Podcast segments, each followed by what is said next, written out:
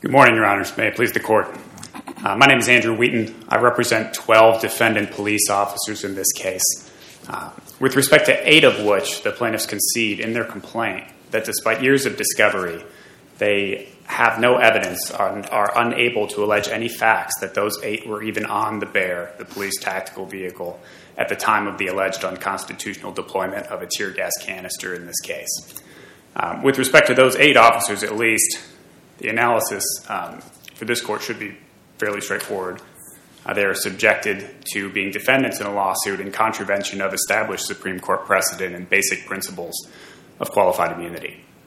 With respect to the other 4 defendant officers, the plaintiffs do not allege that any officer, do not allege any facts sufficient to establish that any one of those 4 officers committed a constitutional violation in this case. And so this court can and should simply find that the plaintiffs failed to state a claim against those 4 officers such that qualified immunity applies under the first prong of the qualified immunity analysis. The plaintiffs do not allege that any particular one of those 4 officers deployed the canister, only that they were on the BEAR at the time that someone did. But it's not a clearly established constitutional violation to be on a police vehicle at the time that someone deploys a tear gas canister, especially where, under the circumstances alleged here, taken in the light most favorable to the plaintiff was not engaged in any protected First Amendment activity at the time of the alleged deployment. In fact, the plaintiff alleges in her complaint that the deployment of a tear gas canister at issue was, quote, random. She says that on the first page of her complaint. She also alleges that the deployment was indiscriminate, which by definition means it was untargeted, not discriminatory. Now, of course, in the real world, the defendants vehemently disagree with the assertion that they were indiscriminately deploying tear gas canisters at anyone who happened to be on Lindell that night. But we are confined to the factual allegations that have been made by the plaintiff in this case, and that's what the plaintiff alleges. We don't agree that that's what happened, but that's neither here nor there for purposes of this argument. Does it make any difference that the plaintiff alleges that she was basically mocked or heckled, and then the BEAR turned around and came back and then shot tear gas at her? And does that implicate any First Amendment question? No, Your Honor, especially not with respect to the individual defendants that are being sued in this case. They were not the ones that allegedly mocked or heckled the plaintiff here. And it's axiomatic that Section 1983 liability is personal, and it requires personal involvement in the specific constitutional violation that's being alleged. And, of course, there is none being alleged in this case because there are no facts that any one defendant deployed the canister at issue. And even if there was no clearly established First Amendment violation. And, in fact, as a preliminary matter, the defendants in this case have argued that there was no clearly established First Amendment violation. And the defendants submit that there can be no First Amendment retaliatory use of force violation under the Supreme Court's holding in Graham versus Connor, where it held that all uses of force by a police officer must be analyzed under the Fourth Amendment and under its objective reasonableness standard. What about this Quraishi case? That was a tear gas case, and there was and the district court, our court, rejected the argument that you're making right now, didn't they? They said there can be a First Amendment violation if you tear gas somebody in retaliation for exercising their First Amendment rights. The court did say that. However, I'm not aware that anyone in Quraishi argued that there is no cognizable First Amendment retaliatory use of force claim. And that's what the defendants assert here. So, as I understand it... Well, but you have exactly the same thing. You're tear gassing people. I'm not understanding the difference. Well, the difference is that the argument we're raising was not raised in Quraishi, which is that uses of force by police officers are confined to a Fourth Amendment analysis. Nobody raised that argument in Quraishi, and so this court did not consider it. Well, they did consider a Fourth Amendment analysis, and they said use of tear gas is not a Fourth Amendment violation. At least not under clearly established law, correct. Yes, Your Honor. So with respect to Quraishi, of course, we understand and respect the court's holding in that case, but we submit that had the argument been made in that case that there is no cognizable First Amendment retaliatory use of force claim because you only have to consider that under the Fourth Amendment, that the court should not have even reached the First Amendment factors that it assessed in Quraishi. And Quraishi was decided, of course, years after the alleged use of force in this case, such that it can't be used to clearly establish constitutional law that the defendant officers could have been aware of at the time of the alleged deployment in this case. But the deployment of tear gas in Quraishi occurred before the tear gassing in this case, and they said it was clearly established as of the time they used the tear gas in Quraishi. We'll concede that, Judge. But Quraishi was different on its facts. Quraishi involved reporters who were clearly engaged in protected First Amendment activity, which brings us to the point in this case that there was no clearly established First Amendment activity being engaged in by the plaintiff at the time of the alleged deployment. The complaint, as best as I can discern from the First Amendment claim, focuses on that the plaintiff observed protected First Amendment activity at an earlier protest. And so we'll point out that observing police conduct is not clearly established First Amendment activity in and of itself. Now, in recent years, courts of appeal across the country have trended towards holding, and several have, I think even the majority now have, held that recording police activity is protected First Amendment conduct. It's still not clearly established that simply observing police activity is First Amendment conduct. And even if it were, observing police activity at an earlier protest is really irrelevant for purposes of the court's analysis in this case, because as far as the defendant officers knew under the facts alleged in the complaint, Ms. Green and the people that she were with were not engaging in any First Amendment protected activity. They were just walking down the street. And under the allegations that the plaintiff has asserted in this case, she was just going home. And that's not protected First Amendment activity. If we assume that this was just an unprovoked random tear gassing for no reason, I think you would be right. There would be no constitutional violation, but wouldn't there then be a violation of Missouri statute? Well, there could be, of course, a common law assault claim or even perhaps a battery claim, though I don't think so. But just because there could be a common law assault claim does not create a constitutional violation under Section 19. No, I agree with that. What I'm saying, though, is that they've alleged violations of Missouri statute in addition to the constitutional claim. So isn't it almost become either or? If it's not retaliation, then it's at least arguable that it's a violation of Missouri statute? Well, if it's just a random, I'm just going to go down the street, tear gas everybody I see, isn't that a violation of Missouri statute? Yes, it's an assault. It's not a constitutional violation, so they're different. And to the extent that you're asking whether we can consider them together, no.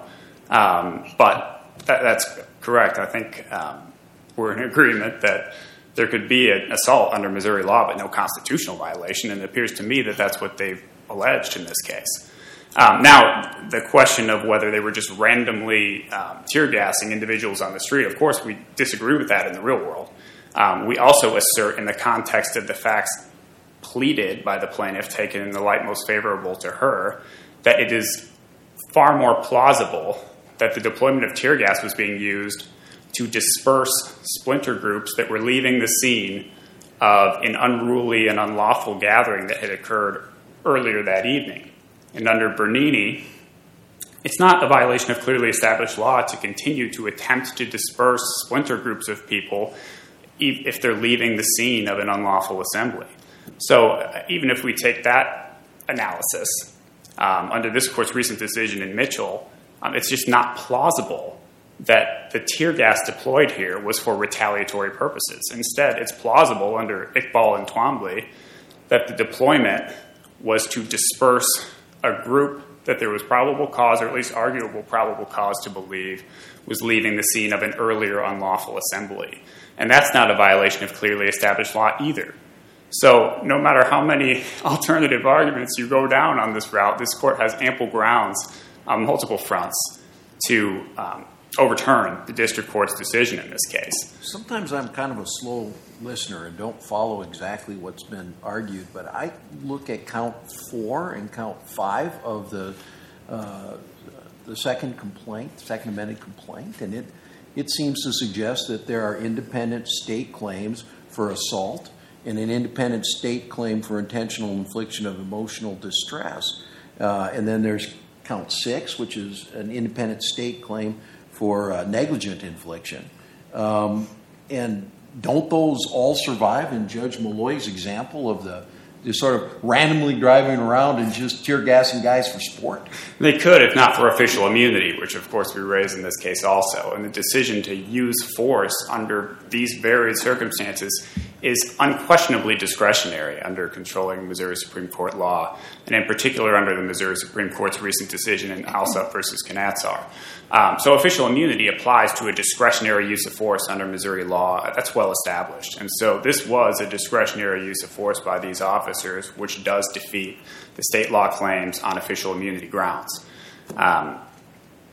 Moving back for a moment to the protected activity question, we submit that Colton versus Kentucky is instructive in controlling on this point, that in Colton, a protester was leaving the scene of an earlier protest and actively engaged a police officer issuing a citation to another person in conversation and spoke to them. And the Supreme Court emphatically said that's not protected First Amendment activity, notwithstanding that you're leaving the scene of a protest, notwithstanding that you're arguably a protester.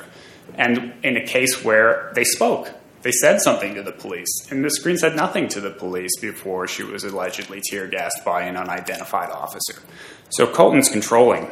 And on the issue of whether there's a cognizable First Amendment retaliatory use of force claim at all, I'd like to draw the court's attention to Batyukova versus Doege, D-O-E-G-E, which is not cited in our brief, but I will follow Rule 23 letter on this point. It's 994 F3D 717, where the Fifth Circuit in 2021 recently questioned whether you can have a cognizable First Amendment retaliatory use of force claim at all. We argued in our brief that if you accept the plaintiff's reasoning, any use of force by a police officer against anyone could subject them to a retaliatory use of force claim. And that's just inconsistent with established precedent. And I'll note that in Batyukova, they cited to this court's decision in Anderson versus Franklin County, which is 192 F3D 1125. I'll include that in the letter, where this court held that a use of force after somebody effectively talked back about the issuance of a search warrant was subjected to a use of force. This court held, well, that's a Fourth Amendment claim, not a First Amendment claim. You don't have a First Amendment claim. And that's what the court should find in this case. I'd be remiss if I didn't very briefly address the intercorporate conspiracy doctrine. I think Falk versus the City of St. Louis controls its disposition.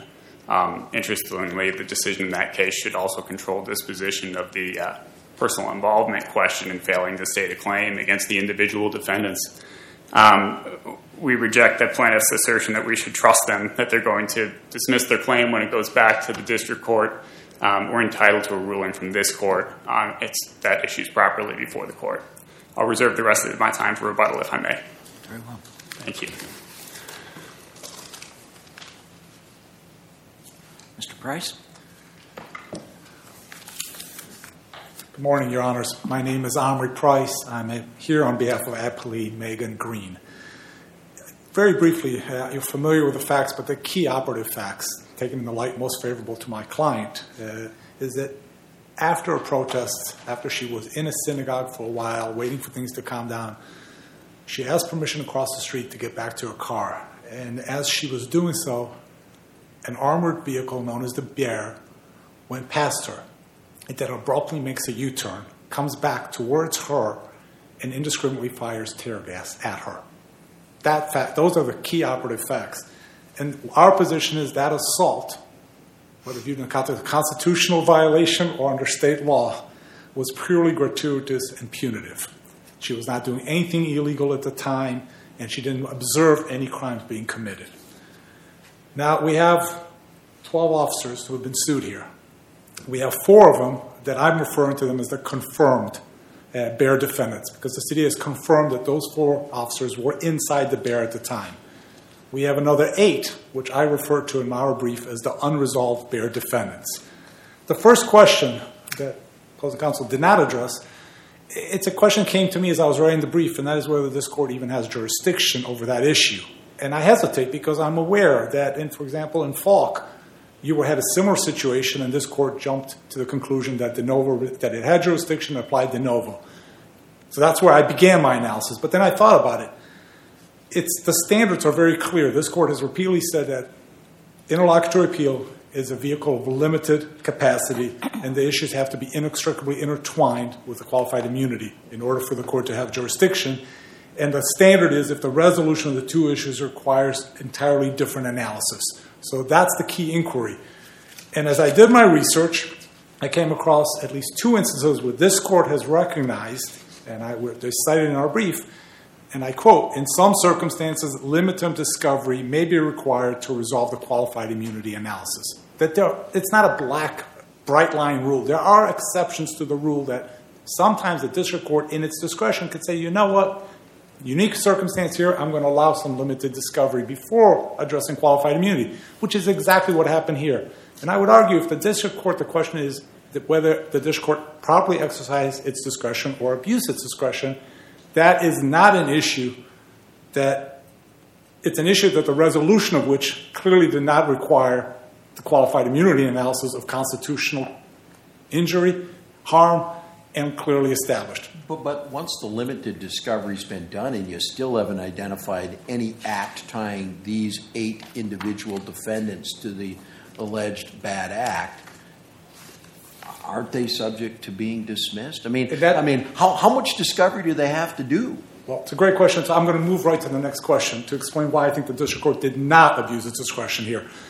The facts in this case, Your Honor, first of all, I would point out in the Solomon case where, just for what it's worth, the Eighth Circuit specifically affirmatively cited 2 district court opinions that are very instructive. There's the Keel case from 2010 where the district court granted limited discovery with respect to qualified immunity issued to determine to what extent, if any, and I quote, defendant Stout personally failed to train or supervise the other defendant with respect to the incident. That's the inquiry we were trying to do, is determine which of these 8 officers were or were not involved inside the BEAR. The second case that the district court, the Eighth Circuit cited there is Simmons, again, where the court held in the context of summary judgment, additional discovery was merited. Why did the district court, to answer your question, Judge Erickson, allow additional discovery here? It recognized that this case was fundamentally different than Street right at the outset. It distinguished it in a lengthy quote, recognizing in Street, we're talking about 300 or so police officers that were identified collectively as a group with bare allegations. The court said, here, they've already, the plaintiff, Ms. Green has narrowed it down to 12 officers, 4 of which we know were on there. So we're just looking at 8. But more importantly, I really want to emphasize Falk to really address your concern, Your Honor, head on. In Falk, this court said, hey, you had extensive discovery, and at the end of the day, after a 30B6 deposition, you only came up, there's no factual basis, and I quote, the Eighth Circuit said, to infer that Officer Wood was personally involved in constitutional violation. The reason it did that is the plaintiff in Falk had a 30B6 deposition, and at the end of it, the 30B6 designee made it clear, identified the team of arresting officers. And Officer Wood was not one of them. That was identified. That was determined. And all it was Officer Wood was basically responsible for holding a bike as an evidence.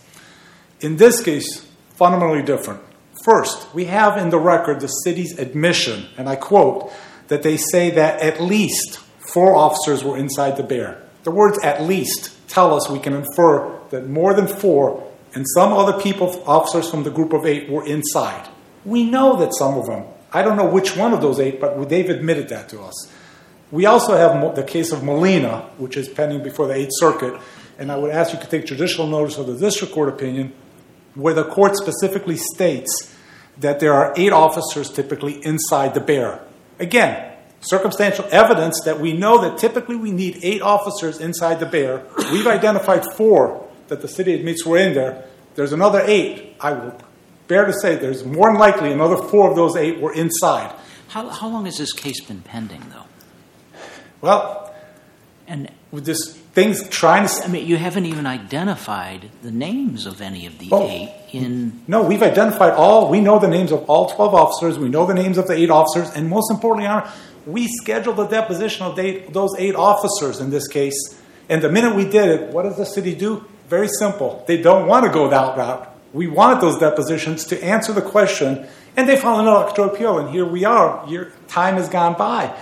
They used the interlocutory appeal as a mechanism to shut down the necessary discovery that we wanted to do, because in this case, it's clear you can infer. I want to read to you two excerpts from the 30B6, which was the reason why we wanted to do those depositions, and this is in the record, Eppley Appendix 153. On page 19, lines 17 and 18, question, what was their position on whether they were in the BEAR? Lines 24 and 25, answer, they all conceded that at some point they were most likely on the BEAR.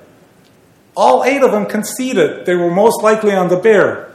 You go down to page 20, lines 22 to 25, question, do any of them specifically confirm that they were on the BEAR at some point that evening? Answer, many of them said they were on the BEAR at various points that evening. Yes.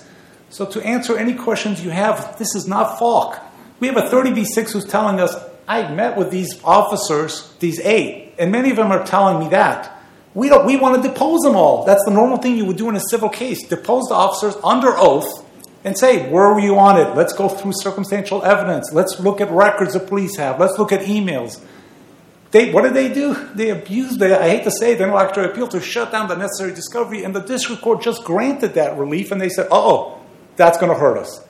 I'd like to move on, Your Honor. Can I ask just one more question about just the BEAR itself? I mean, the city is arguing, of course, that just being on the BEAR itself doesn't make you guilty of shooting the tear gas, and so... I appreciate you bringing that up because it's my first notes from my argument today. Today, for the first time, I would ask you to read the briefs to the district court and the briefs to this court. At no time has the city argued that it's not clear who deployed the canisters, and that's a basis for dismissal in this case. That's an argument they've raised. They're familiar with it. They've raised it in Molina. I briefed that. I'm familiar with that brief as well. That was never raised. The district court didn't consider it, and I would argue that argument is going to fail because the use of force by the police department requires them to record whenever they're using tear gas. And they never, to the best of our knowledge in this case, they use tear gas, but conveniently there is no police report that identifies the officers. We will argue that gives a negative inference that allows us to apply that against all of them. That's an issue that this court never considered, and you should not consider it because it was never briefed to anybody below in the district court or appellate level. With respect to the First Amendment, very quickly, I think their whole argument is it's a straw man argument suggesting that, hey, the protected activity ended and there's no case on point supposedly that the time period is passed. As the district court recognized, causation is fact-sensitive inquiry, and when you have a bear, an armored vehicle, make an abrupt U-turn and tear gassing people, there's a causation issue here, especially when you would hope they don't just arbitrarily tear gas people crossing a street to get to their cars. I think they argue, again, about none of the reported cases support the unique facts in these circumstances. I would point out one in a case that's been mentioned quite a bit, Quraishi, if I'm pronouncing it correct. This court said that in cases that an exact match is not required if the constitutional issue is beyond debate. The constitutional issue in this case, the protected activity, is participating peacefully in a protest. No question, that is, they're not arguing that was not beyond debate established by Supreme Court and Eighth Circuit precedent for decades.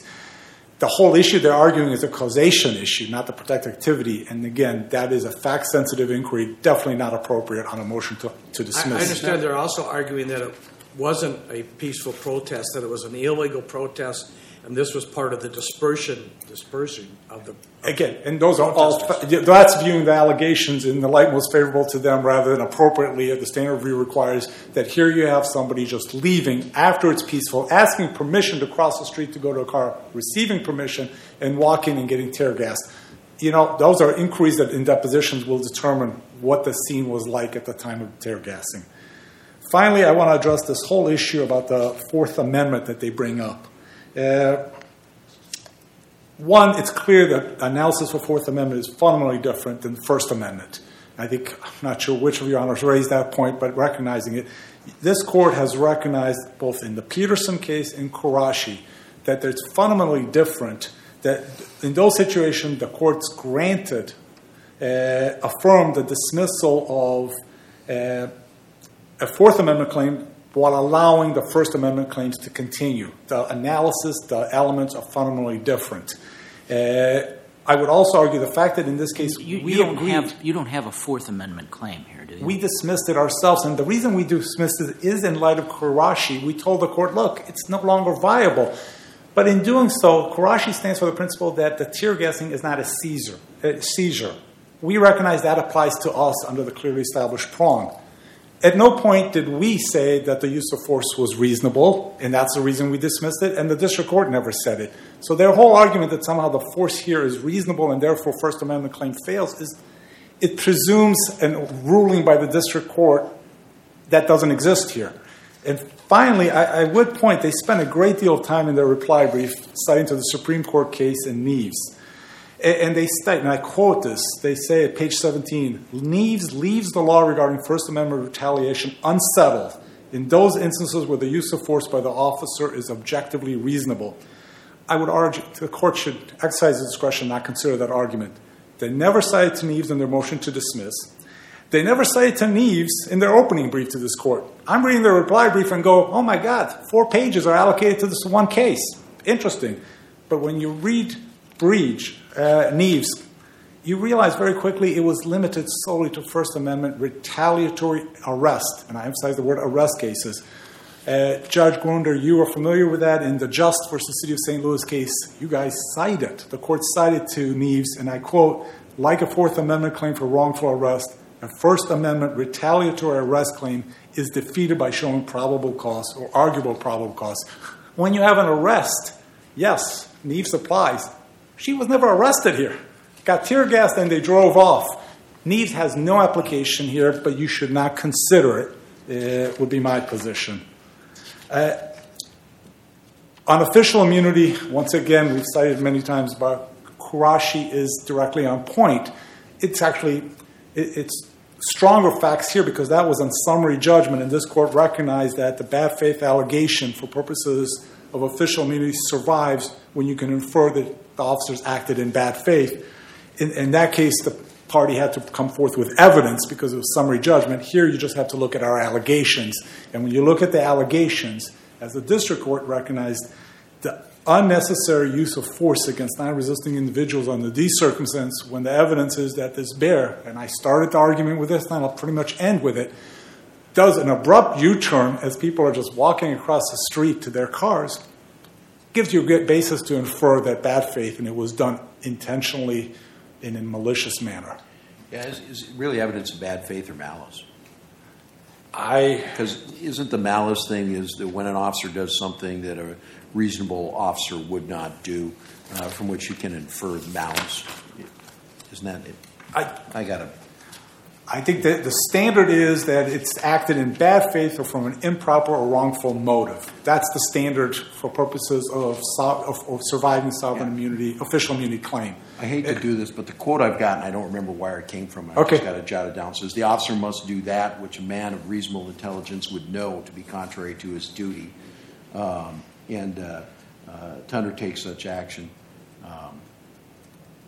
I apologize, I don't recognize that language from the case. I'm looking right at that. I have in front of me the quote from Quraishi where it says that it could be reasonably inferred the defendant acted in bad faith or from an improper or wrongful motive. And I would argue the district court here properly looked at the allegations with the proper standard review and made that determination. Yeah, it's no big deal. I was just thinking it was out of time, but I appreciate your questions. Thank you.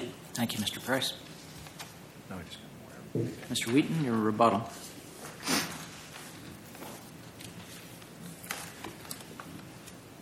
Thank you, Your Honor. A few quick points. First, on official immunity, if this deployment of tear gas had been on a regular, normal day, maybe you could infer bad faith or malice from that. But this occurred on a weekend where the plaintiffs acknowledged in their complaint that there were violent protests, that it was chaotic. There's an allegation in their complaint that the protests that weekend were, I think, almost exclusively nonviolent or something to that effect, but which concedes that some were violent, and we know that some were. So under those circumstances, it would be improper to infer bad faith or malice from a deployment on this evening, particularly since there was a large dispersal of a crowd earlier that day, which the plaintiffs do not appear to challenge that dispersal in this case. Now, with respect to the issue of discovery, respectfully, the district court and the plaintiff's argument here is backwards. You state a claim first. You state a claim, and then if you've stated a claim, before summary judgment might be considered or you dispose of it entirely, the district court can allow limited discovery. But they didn't state a claim, and that's the whole point. And it's part of the qualified immunity analysis, which this court has jurisdiction to hear. They say that the city has confirmed that 4 officers were on the BEAR and that is not a fact that those 4 were personally involved in any constitutional violation. It's a statement by a third party that they've confirmed something. That's not a fact. With respect to causation, Nieves is on point and held that there are problems of causation in particular cases, just like this one, and looked back at Hartman versus Moore to say that problems of causation required a probable cause analysis in a retaliatory arrest context, not a use of force context, which this is. And again, we assert that there can be no cognizable retaliatory use of force claim because its analysis must be confined to the 4th Amendment. Unless there are any questions, I'll thank you very much, Your Honors. Thank you, Mr. Wheaton. Court appreciates your appearance today and your arguments. The case is submitted, and we will issue an opinion in due course.